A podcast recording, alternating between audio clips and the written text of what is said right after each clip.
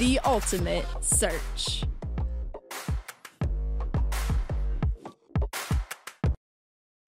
Well, welcome, Victory Church. It is an honor to be here, and um, I'm excited to be able to kick off uh, the series called The Ultimate Search. And today I'm beginning the series by talking about how to read the Bible. And uh, so we're going to go through a few things, and um, I really believe that today is going to encourage you.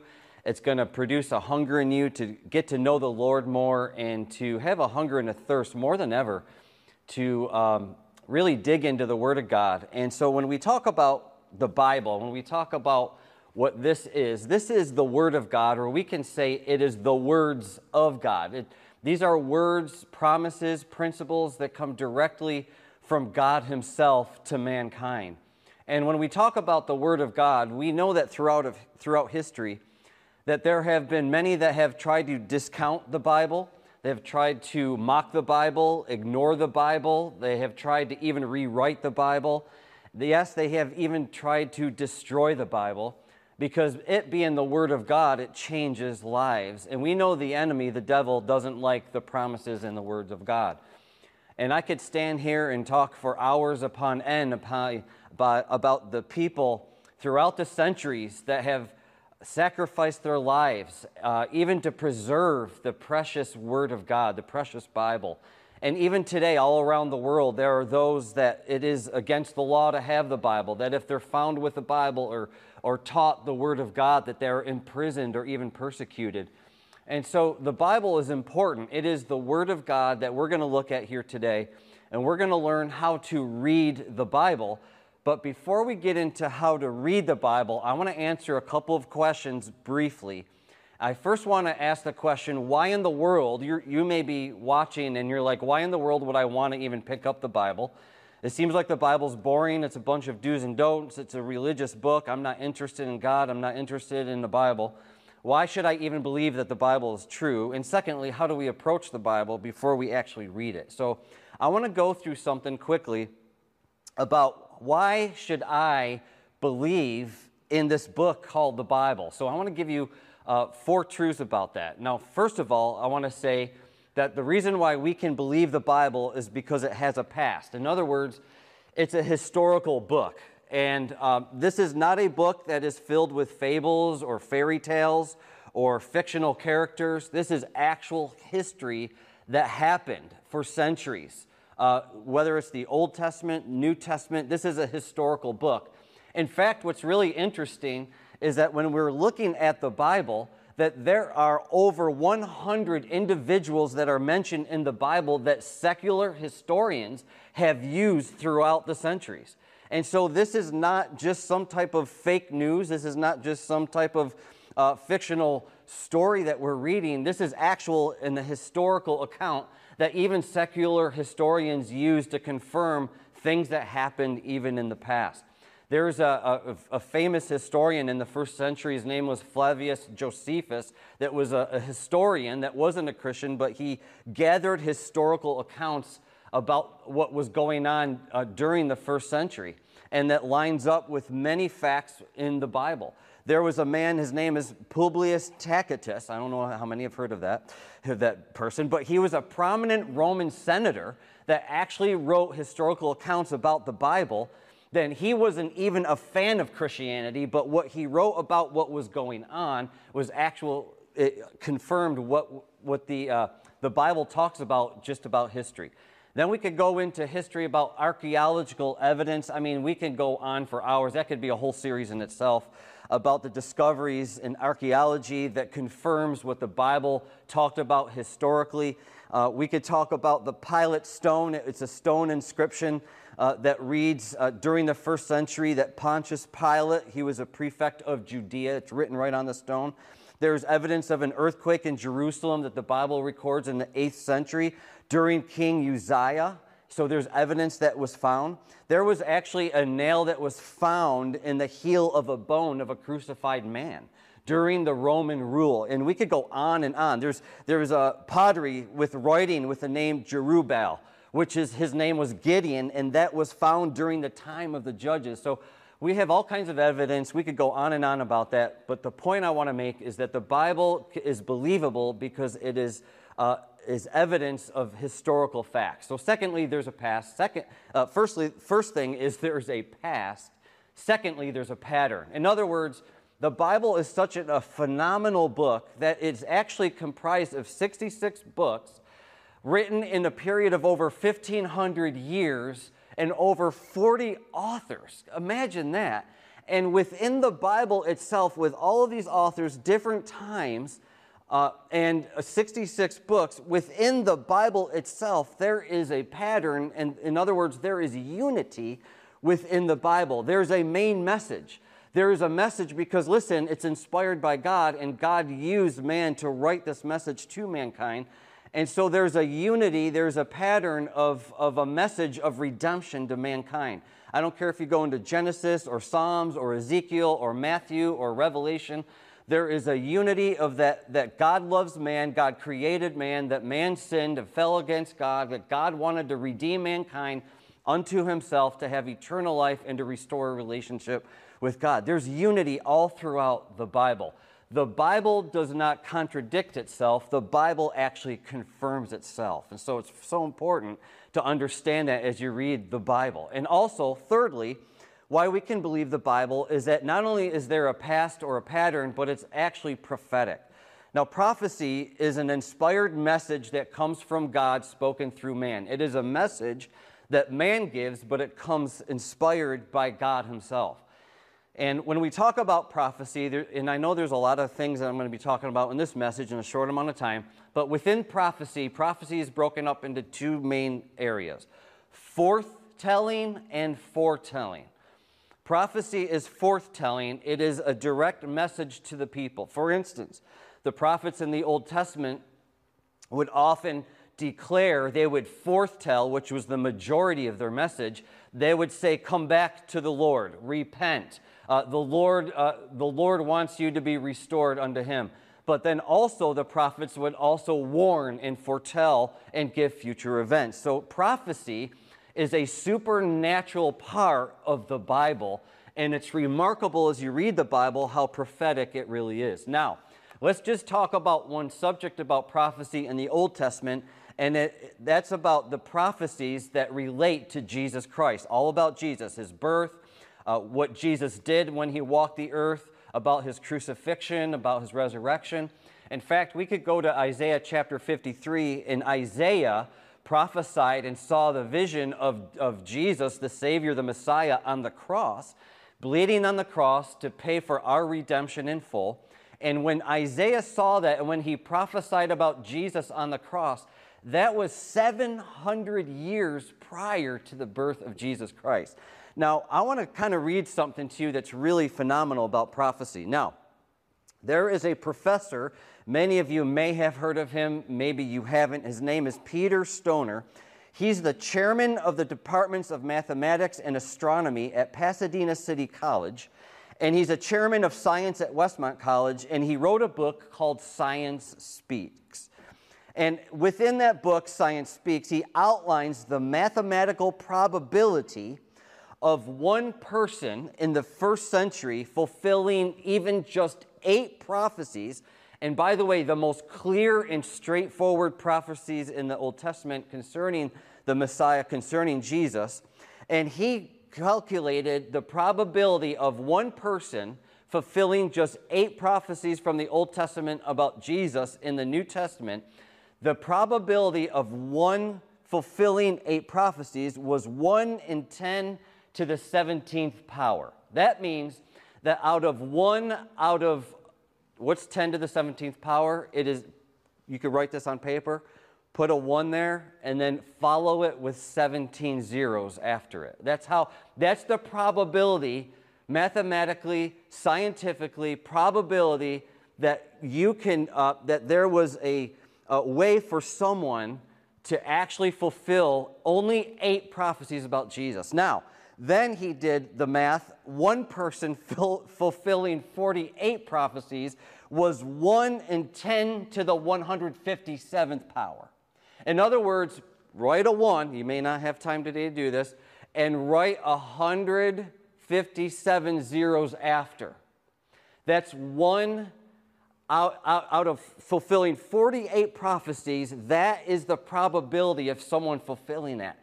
Did you know that Jesus Christ fulfilled over 300 Old Testament prophecies? These are men that prophesied specific things about Jesus Christ. And when we're just talking about prophecy, and I'm just talking about the subject of Jesus alone, uh, the prophets prophesied many other things in the Old Testament, and there's prophets in the New Testament. Let me just say this to you it is a miracle. It is a miracle and believable because of the prophetic word of God. When God says something, he, he promises it, and it will happen. And so it is a prophetic book, and it's very awesome to know that. So you, you could believe the word of God because over 300 prophecies Jesus has already fulfilled in the Old Testament. The probability of that, well, whew, that's amazing. Now, fourthly, how can you believe, why can you believe the word of God? Because there's power within the word. And that is really one of the most transformational truths about the Word of God is that the Word of God is powerful. Hebrews 4, uh, verse 12 says, For the Word of God is living and powerful, sharper than any two edged sword. 2 Timothy 3:16 All scripture is given by inspiration of God. When Jesus was on earth and he talked in John chapter 6 verse 63, he says, The words that I speak are spirit and they are life. You see, you may be watching and be like, Yeah, okay, I understand it's historical and wow, yeah, there is a unity. And that's amazing that the prophetic, now I got my attention because now I know, wow, I, my, my ears are perked up, my eyes are. Yeah, this has got to be a supernatural book because of prophetic things that have already happened and been fulfilled. But then when you talk about the Word of God and when the Word comes into your life and you receive the Word of God, no matter what promise, no matter what principle, understanding that when God said it, it's the truth and it actually is transformational.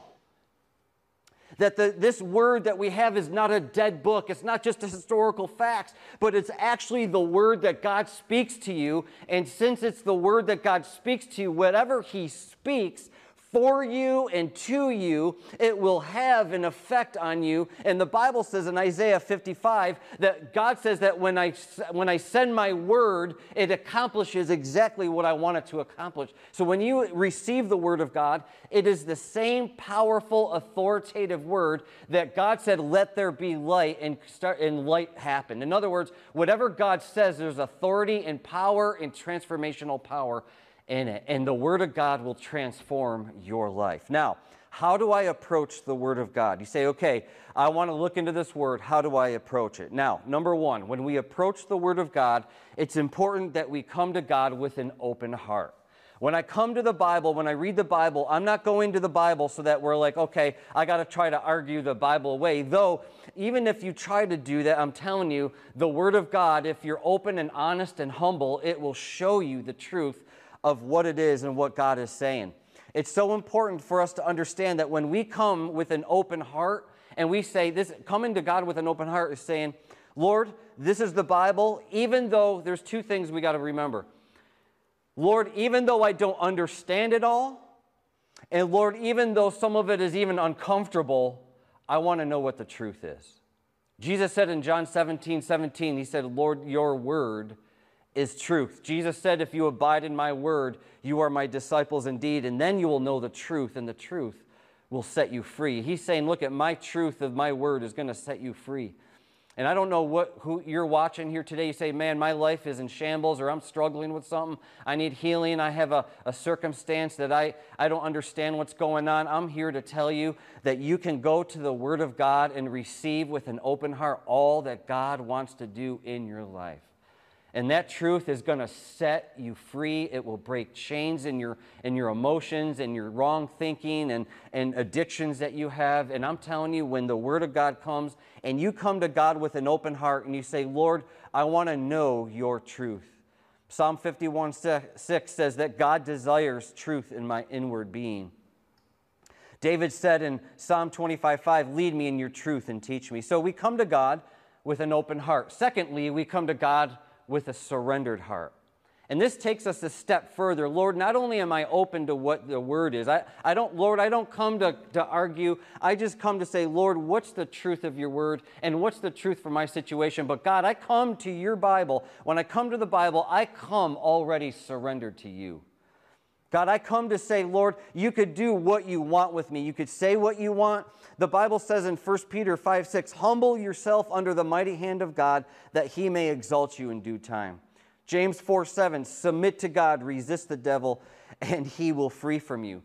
You see, in the natural world, when we surrender, it means that we have lost.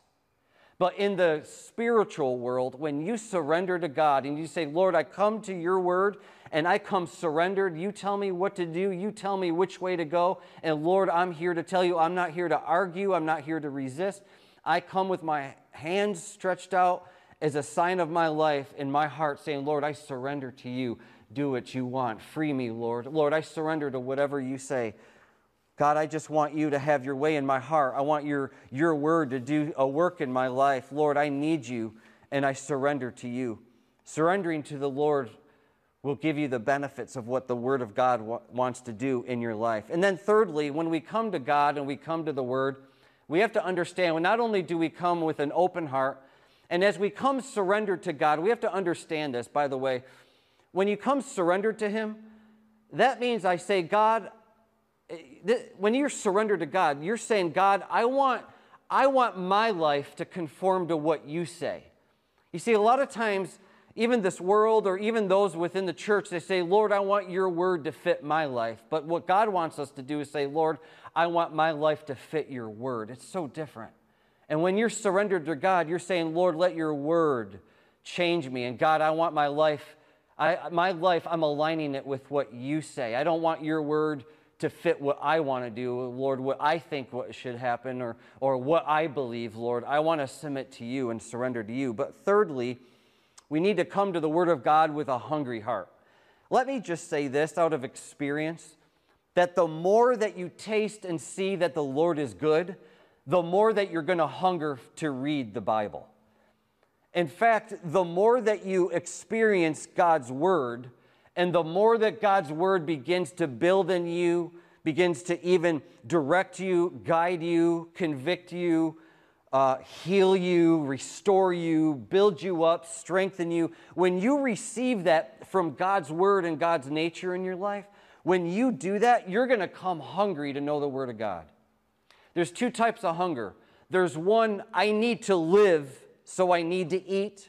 And then there is, I want to enjoy that food, I want to eat. And those things give us a hunger for the Word of God. It's, God, I need your Word. Without it, I can't live. Lord, I can't, without reading your Bible, without reading your Word, I can't live. I need you. I need your life and your words have life. It's like when, when even though when Jesus was preaching in John chapter 6, the Bible says that there were many disciples, in other words, many followers of Jesus that followed him, and Jesus was talking something that was very difficult for people to understand. And just because they didn't understand and they were uncomfortable with what Jesus said, the Bible says that there were many disciples that walked no more. But when, when Jesus turned to the 12, he said, And what are you going to do? What, what do you want to do at this point? And Peter stood up. He said, Lord, to whom shall we go? Your words have life. In other words, I've been transformed. I'm changed. I'm never going to be the same again. Why in the world should I go back to where I was when your word did a great, work, a great work in my life and transform me? And Peter and the disciples hungered for Jesus. They wanted to be around him. Todd White is an evangelist and he leads a ministry called Lifestyle Christianity. He says this, and you could, you could relate to this physically and spiritually, but he quotes, he says, A lack of hunger is never normal. And so I want to challenge you, you know who know Jesus and you're watching this, do you have a hunger for the Bible? Have you lost your hunger or have you been trying to satisfy your life and trying to meet your needs and trying to get your answers in other things that this world tries to give to you that listen, will not satisfy you. The word of God will satisfy you because it is food from heaven. And this is the amazing thing about the word of God and and who Jesus is, is that Jesus and His Word is the only thing that will satisfy you, but at the same time, you'll be hungry for. You will desire more because you're only satisfied when you read the Bible and you get to know Jesus. So we come to the Lord and we come to the Bible. When we read it, we got to come with an open heart, we come surrendered, and let's come hungry. And so, how do we read the Word? This is very simplistic, in fact. You say, well, how do I really read it? I, I understand, I believe it, or at least I'm curious to understand it and to figure out if this is a real deal. I'm going to come open. I'm going to come surrendered. I'm going to try my best, coming hungry. And let me promise you, the more you read it, and when God does things in your life, you're just going to get more hungry for God and more for His Word. You say, How do I read it? You got to you got to ask four questions. One, what is it saying? What is the Bible saying? In other words, what's the real meaning? What's going on? Who's the author in that book? Who is he talking to? What's the circumstances going around it? What's the chapter saying, not just the verse, even though the verse could speak to you and minister to you in a powerful way? What, how do, what's the meaning of that verse? What does it actually mean in that context to the, the people that they were talking to?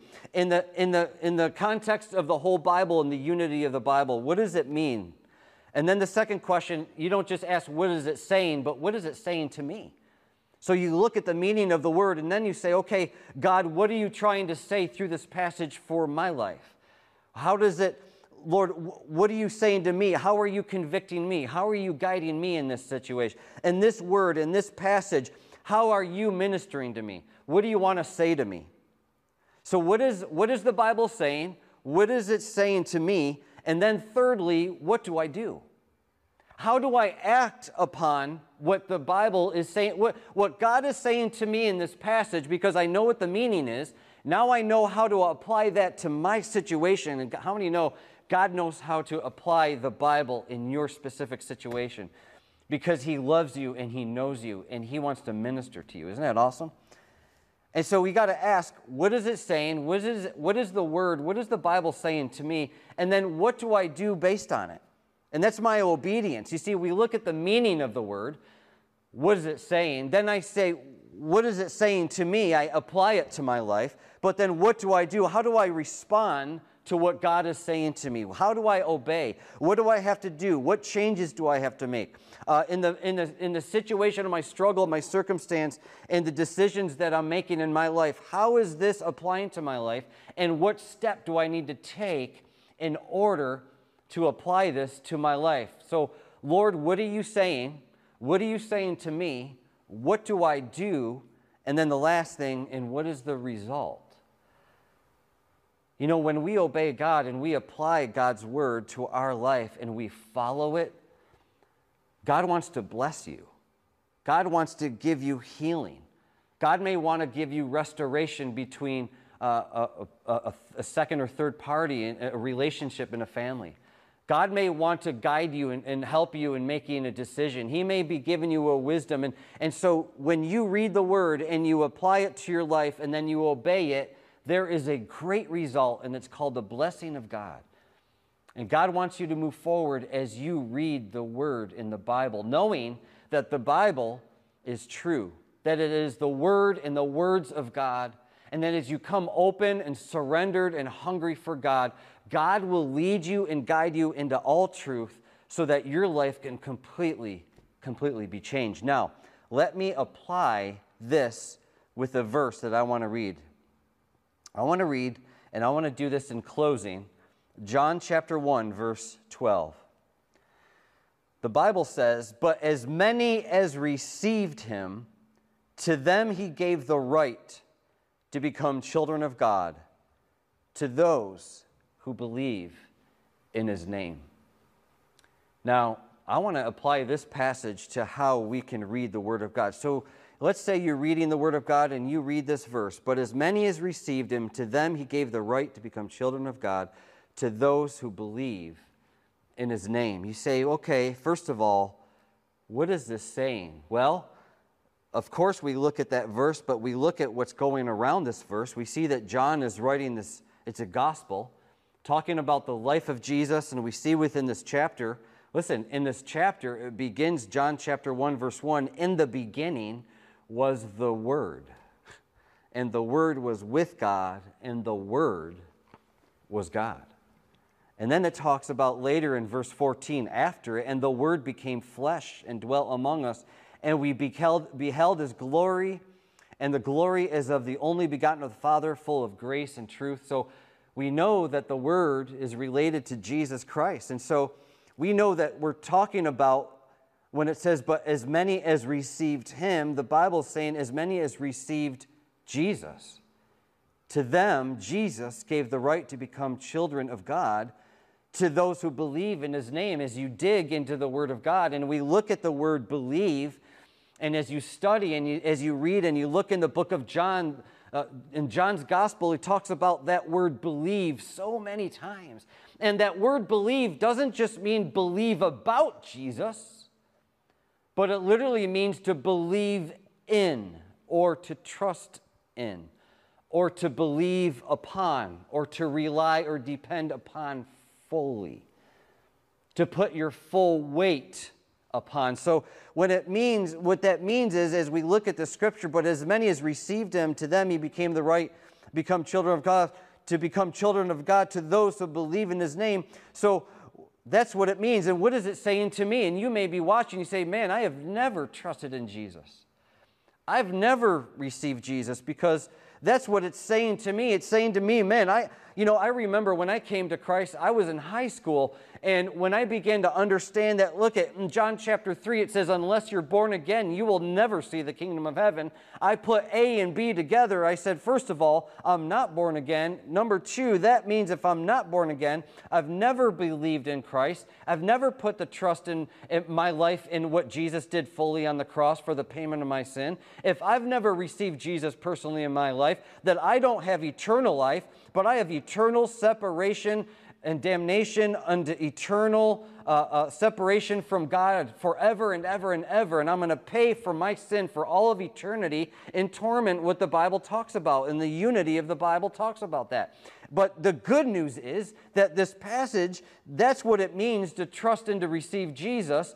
And what it's saying to me is, well, I remember back then, hmm, I haven't done this. I'm in trouble if I haven't. But the great news is I get to have a relationship with Jesus and promised assured eternal life if I do believe in him, if I do receive him, if I do receive Christ into my life. and so, what do I do? Well, with this passage, it's very easy to know what to do because I'm open to God and I'm open to his love and I'm open to receive whatever God wants to do in my life. And so, in order to read this word and to understand it, when I'm reading this Bible passage, I know what I need to do. Jesus, I need to trust you. And I want to personally ask you into my life, receive you. And the Bible, and, and you say, look at this passage, you say, well, what's the result?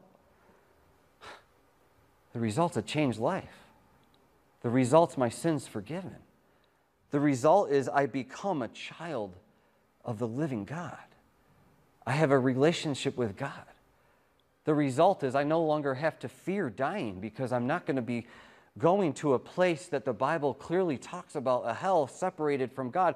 Because as I look forward in John chapter 3, verse 16, the Bible says, For God so loved the world that he gave his only begotten Son, that whoever believes or trusts in him should not perish, but will have everlasting life. So the result of, of reading this passage is that God is saying that I need to believe and receive in Him, and so I'm going to believe and receive in Him. God, I do that even right now, and so I could have eternal life in a relationship with God. And you see, this is where understanding and knowing Jesus, this is where understanding His Word begins. It begins by receiving Christ, who freely gave himself on the cross so that you could be completely forgiven of all your sin and that you could receive the holiness of God. And it's only not by your works, but through grace, by grace through faith, that you could receive Him. And I'm going to ask you, you're watching right now, and you say, I've never made this decision to trust in Jesus and to receive Him. Is it really that simple? Yeah. now, what makes it very difficult is our pride. Because our pride wants to reject, our pride wants to push off, but it's simple in the fact that you don't have to work for it, you can't earn it. What Jesus wants you to do is just receive. And so I'm going to pray a prayer right now. And I want to encourage you to pray that prayer. Pray this prayer that I prayed when I was in high school. And let me tell you something. When I prayed this prayer in high school, I felt the freedom of God come into my life. He completely changed my life once and for all. And it was at that moment that I received the grace of God and His great unconditional love that I no longer saw this Bible as a, just a religious do's and don't, but I actually understood this Bible. And it was, I'm telling you, it was like scales fell off my eyes. It was like a blindness literally came off my eyes. And when I read the Word of God, then I actually began to understand it because now I was able to understand the Word of God through the eyes of grace and what God had already done for me. So if that's you here today, you want to receive Jesus, I want you to just bow your heads and say this prayer. Can you just repeat this prayer after me? Close your eyes and make it personal. Just say, Jesus, I thank you that you're real. I thank you that you love me. I thank you that you died for me and that you rose again. And Jesus, right now, I believe in or I trust in fully in what you did on the cross for my sins. You died and bled on that cross for my sins, and you took my payment. You took the wrath of God. You took the judgment. And Lord, I thank you for doing that for me. Thank you for loving me. And I put my trust in you, Jesus. I believe you rose again, and I ask you even now, I receive you as my Savior. Come into my life. I open my heart. I open the door of my life. Just come in, Lord, and save me, I pray. In your name. Amen. If, that, if you prayed that prayer, the good news is you have just enjoyed and experienced the fruit of believing the word, of receiving what Jesus did. And the result is you are now a child of God.